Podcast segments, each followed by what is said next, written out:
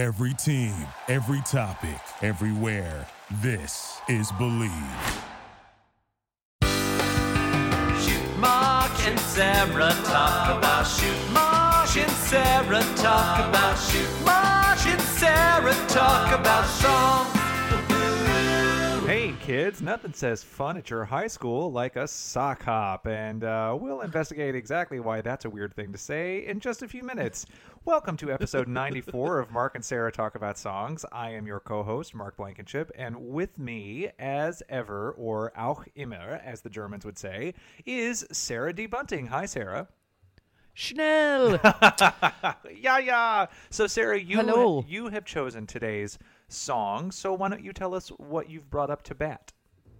um, I selected the police. Don't stand so close to me. Uh, I thought it was an interesting choice in light of the times in which we live, and particularly uh, given the times in which I used to live, namely the 1980s, at an all girls school at which something um, similar to the story in this song occurred. Uh, it was after I was there. We can get into it later, but there's a lot to talk about here. So let's hear a clip and then we can start discussing.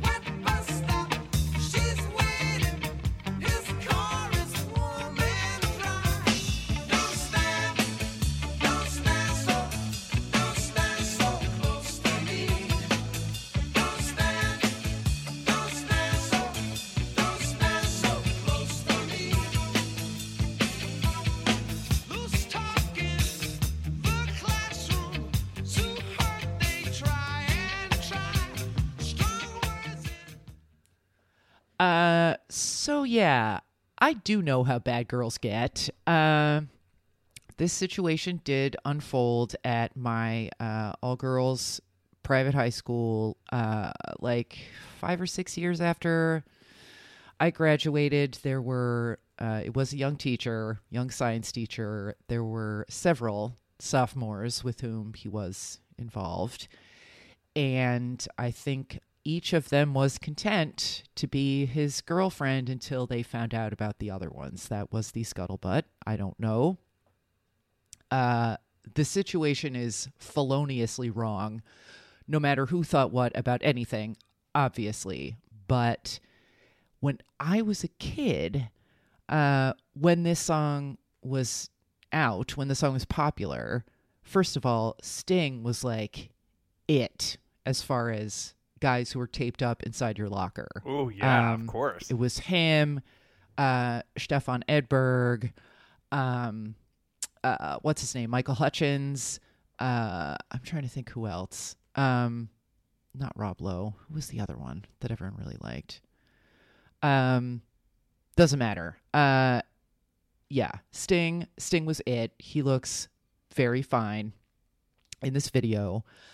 Uh, and there was something to my completely inexperienced uh, mind that was very tragic and exciting about the story uh, in this song. And then you actually read that book um, by Nabokov, and you're like, oh. And- and it- and then you, yeah, and then you have some, you get some more experience, and you have some friends who have been taken advantage of by older guys, uh, and you live a little and you understand what's really going on in this song. Uh, listening to it now, I always liked the song because it was just a good song. Like melodically, I thought it was extremely well done. Lyrically, they do a lot with just a couple of brush strokes, like the wet bus stop. Like you can just envision Oh. her like sort of huddled there, and he's like, I shouldn't slow down and pick her up, but she's you know waiting out in the cold, but she's 15, but Yeah. she's you know waiting out in the cold and like anyone any other teacher would pick her up like well but pick her up yes but pick her up no And also And- the way that they quickly sketch the reaction of the other teachers in the school in that next verse. Like it really, you do get like a whole novel's worth of information in 15 yeah, words. strong words in the staff room, like a very British way of saying that there was probably yelling and screaming and tea was spilled, uh, and not the like fun RuPaul kind of tea. Uh, and then to hurt, they try and try. Like you can picture the faces of her classmates, just like, and you know, bit, been there, like not in this situation, thank Godfully, but um, yeah, it's like a lot of information and story is communicated uh, in a compact lyric, and that like they're sh- they're shading this guy. Like the, I think that I didn't appreciate as a kid that the song does not approve. Like the song is sung like from his point of view in theory, but it also hates him and thinks he's a piece of shit and pathetic and deserves everything bad that happens to him. I would say that may not be your experience of this song. Mark, your thoughts. Okay, I'm going to give you some real tea. Because this song came out in 1980 when I was one, uh, I only knew it as a song that I had just always heard and had not quite paid attention to it ever. un- Oh, I wanted to mention that we're talking about the original of this song, not the like 1990 reissue with the weird like a cappella harmonies in the beginning and the weird like reissued video. Oh, right, right. Which is, I think it was like, what, 86? Something. Whatever. Yeah, and they put it on their greatest hits, and it was like difficult to actually find this version for a long time, which is the far superior version. But anyway, you might have had more truck with that version. I hope you didn't. But anyway, continue. I just wanted to mention that there was that reissue that thumbs down. Fair enough. So I was not two years old when this song was released, and honestly didn't even really become aware of the police until uh, I can remember very clearly roller skating to "Every Breath You Take." So it wasn't until you, Another disturbing childhood association Yes. with a police song. Sure. But it wasn't until you selected it for this episode that I had ever paid attention to the lyrics. I had just been aware of "Don't stand so close to me," and I had also recognized it as the same melody as Sting's backing vocals on "Money for Nothing." I want my, I want my MTV. Like I knew that, right? But mm-hmm. I didn't know this. I didn't know what this song was about. And when I listened to it this time, the first time I was half listening, and then I heard him reference Nabokov, and I was like, wait, what?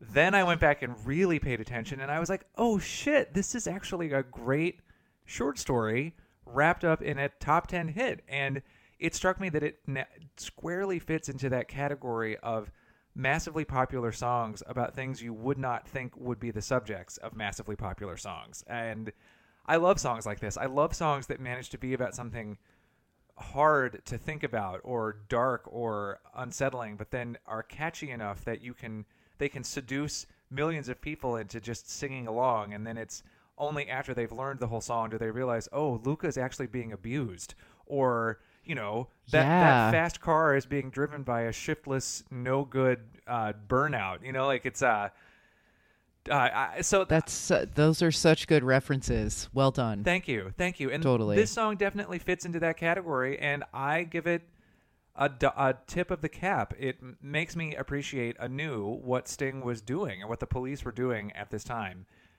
The only thing that I will say that's a slight read is I wish that the music were different. So I'm not how no, that's not what I mean. I wish that there were more of an evolution musically in the song because it is four minutes long and it's nothing really changes sonically.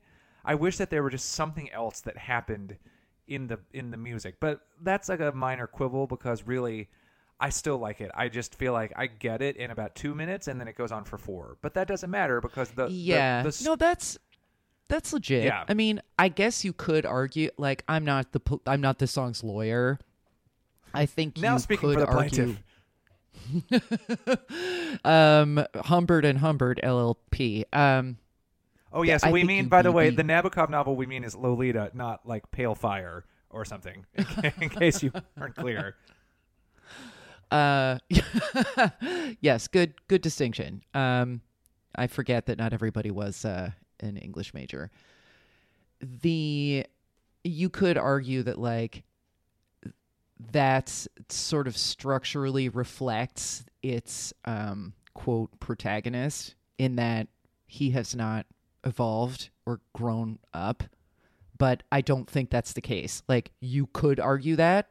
It would be it would be nice if the police were like oh yeah the song sort of is stuck where it is to reflect this guy's uh, you know immaturity and and selfishness and that adolescent state of mind but i don't think that's true. And that's a legit critique. Um i also like that uh, you know they had a lot of like caribbean f- flavor in their uh, um in their sound at around this time. And it just like doesn't go at all sometimes with their subject matter. And i like that. I like the um i like the dichotomy between the sound which is very you know peppy turn of the 80s and the the subject matter. Uh and this was definitely an interesting one to revisit given how i felt about it as a kid. Um and i th- i believe that sting when he was still gordon sumner was a teacher for like a minute Yes, that is what I read and remembered after I read it doing research for this episode that I had known that at some other point. So yes, that is true. yeah um but yeah that's i had not thought of it as part of this larger genre of like uh, you know this is a top 10 hit and then when you unpack it it's like ooh Yeah, like what about wait, what am I dancing to? Okay. Yeah. Okay, also novels, gross. Yeah. Um but yeah, there was definitely I would I would be interested to listeners if you know of uh like a um, biography of the police or of Sting or of like a Rolling Stone oral history of this album or whatever if there are comments extant of the band talking about this song and you know their intentions I, I think they're clear in the song, but I'd be interested to know how they feel about the song now and how they Right. incorporated reactions like ours in you know 80s New Jersey where we were like, look, if Sting were our teacher, we'd try to fuck him too. right, right. Or if he tried to fuck us, we would not say no cuz Sting and then all the, you know, tantric stuff happened. That was years later, Right. but um Whew, but let Hey, me tell you, like- girl, when that started to come out, I was like, making love to Sting for like five hours. I'm interested. Let's let's talk. I would Mm-hmm. yeah. try it. I mean, maybe I'll start with 2. right. Get a pizza. I know. I'm just not sure my thighs have the tensile strength. So let's let's you know do it at, for like an hour and then do it again the next day for two hours. we'll build up to just it. Just work up to it. It's training. It's training. Yes. Yeah. I mean, look, it's a Buddhist philosophy and no one belongs to anyone. And I'm sure Trudie will not mind. She can make us some cucumber sandwiches. It'll be fine. Okay, this is a Uh, complete just sidebar, but a few years ago, Sting had a Broadway musical called The Last Ship, and he happened to just be in the theater very near me when I saw the show, and he is an older gentleman now, but he just radiates sexiness. Like he's just got such a calm and this is none of this is surprising, but I just was happy to know that it's true. He has such a calm, centered, confident energy that it was like, "Oh, hello. Yes. What did you say? I've lost. I'm lost in your eyes, Debbie Gibson style." Like I he's as sexy in person as I hoped he would be, and it just made me think when he was sexy and like had the the virile energy of being 23 whew girl there must have been no panties left Oh my, really? Uh, we, my uh, then boyfriend and I went to see. They did like a farewell tour, Right. like ten years ago. Which he basically, we got. to, I forget how we even got tickets to this. It was some like PBS fundraiser, which we might have been at as press. I really don't remember. But he basically like came out on stage and was like, "Well, we're gonna stop touring because I can't hit these like crazy rock high notes." to make the sound songs sound like they used to sound because I'm an old man and your voice doesn't really go that high anymore. It loses elasticity. So I'm going to do the best I can. Uh, and then was sort of laughing at himself. Like there was some song, not this one, but he like tried to scale up to it and then like stopped the band and was like, "Well, we keyed that down, but not far enough, so I'm just going to drop it down an octave." And then they just started again, and it was I thought Amazing. really alluring that he was just like, "I can't really do this anymore," and I don't I don't want to do it, th- you know, less than. So we're gonna do this one more time for y'all, and then we're gonna stop You know, and enjoy our estates.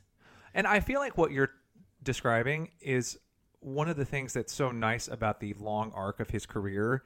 Sting is someone who has demonstrated consummate, consummate musicianship throughout his whole career. Like I, his his hit songs, if you really listen to them again, like I had the experience of doing with this one, they really have a lot going on.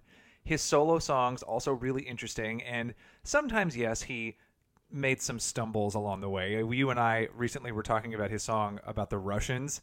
It's like, Oh uh, God. okay, Well, yes. Hey, hey, Dave Cole. We know that's your favorite of uh, Mr. Sumner's deep thoughts on world relations, and I actually considered like there's some there's some garba there's some messagey garbage, and I was like that might be fun, but then I was like, eh. But it- this is messagey and it works, and he sounds great. Yeah. So let's do this one. And I just feel like Sting is one of those people. I feel like even at the time in the 80s, at least as I recall, he was considered with respect. He was a pop star that people were like, yes, he is a pop star, but he's got the goods. And I think that he has continued to earn that reputation. He was like the he was a thinking man's rock star. Yeah. Like you could have a conversation with the guy. He read books. yes. Like if you wanted the catchiness of a Rod Stewart without the inherent self-loathing that comes with listening to Rod Stewart, listen to Sting instead. and also the unpleasant sounds that come out of Rod Stewart. and the unlike and the unpleasant discharges that eventually emerge because of an encounter with a Rod Stewart song. oh why? Uh, Do you think it's listeners, infected? If you, if, I know there's a cream for that for Rod Stewartitis. Oh, Oh God! If you think that we won't find our way to uh, reading Rod Stewart, even in a even an episode that could not have less to do with him, seriously, we will again. always drag Rod Stewart, motherfucker. Oh God! Like, are you new here? Oh gosh. Well, um, yeah. There's uh, what I like about this song is how much there is to it, and it's really not trying that hard, but it still manages to, you know. Well, I was going to say bite off this big chunk of the issue, but that's not really where I where I want to go with that symbol. Um, yeah, and I started listening to more Police after this, so that's sort of the sign of a, you know, like a good revisit. Yeah. is when you disappear down the um, iTunes hole. Sorry.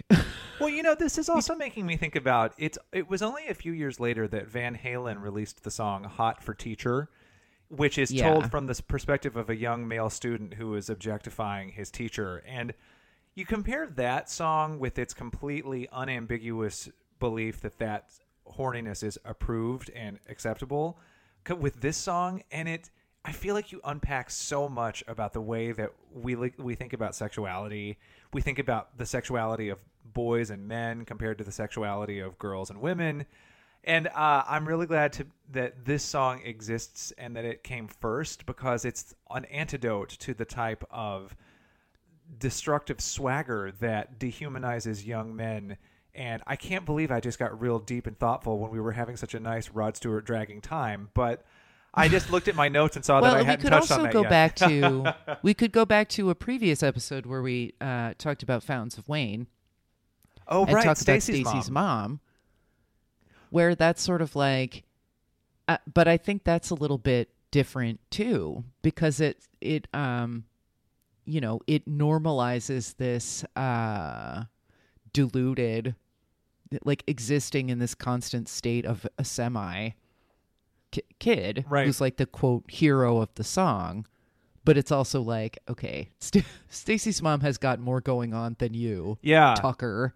Well, it also and it Like- also it also does this thing where it suggests that a young man cannot be sexually objectified or abused. It, it implies that men, no matter their age, that males always have sexual power. It says that we should not consider men as having any sort of sexual vulnerability, and it implies that women, no matter their age, are always here to be objectified and that we should celebrate it. That it's actually so normal that it's fun.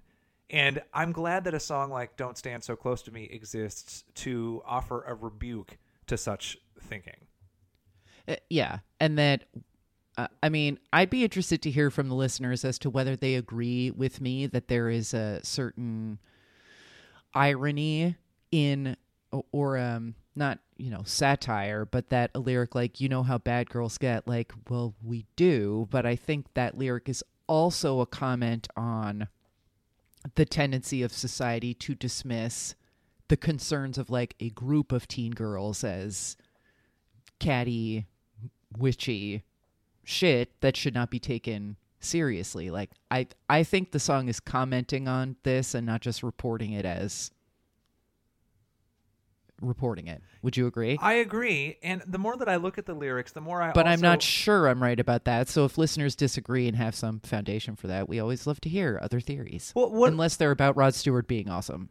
Well, what I also what I also appreciate about that read, which is one that I have too, is that the young girl in this song has sexuality and she's not punished for it. It's not wrong per se for her to have sexual feelings for an, a teacher, but it's it's the adult who's wrong. It's the teacher who's wrong. Like, of course, we a young woman should should and will have sexual feelings, but it's the teacher who is really messed up because he's supposed to know better. And you know what? Top ten, baby. yeah, Yep. think about write a dissertation on that in the top ten, and then write a dissertation about the sign. I saw it. I made an egg sandwich. I did not listen to Rod Stewart. Talk to you next time.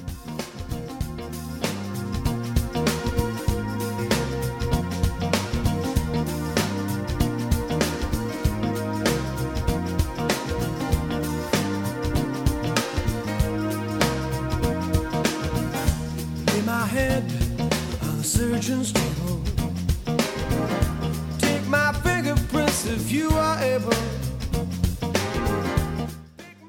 Mark and Sarah Talk About Songs is hosted by Mark Blankenship and Sarah D. Bunting and edited by Sarah D. Bunting. That's me. Need to talk to Mark and Sarah about song requests, ads, or birthday readings? Email us at talkaboutsongs at gmail.com, tweet us at talksongs, or find us on Facebook at facebook.com slash mastass.podcast. To become a supporter and producer of the podcast, visit our Patreon page at patreon.com slash mastass. And as always, thank you for listening.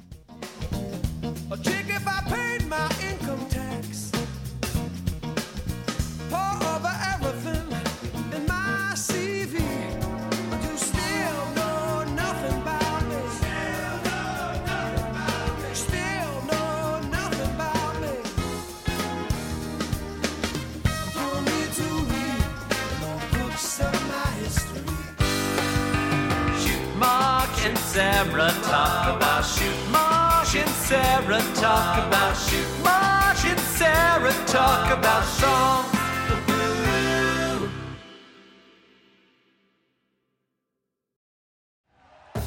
Thank you for listening to Bleav. You can show support to your host by subscribing to the show and giving us a five star rating on your preferred platform. Check us out at Bleav.com and search for B L E A V on YouTube.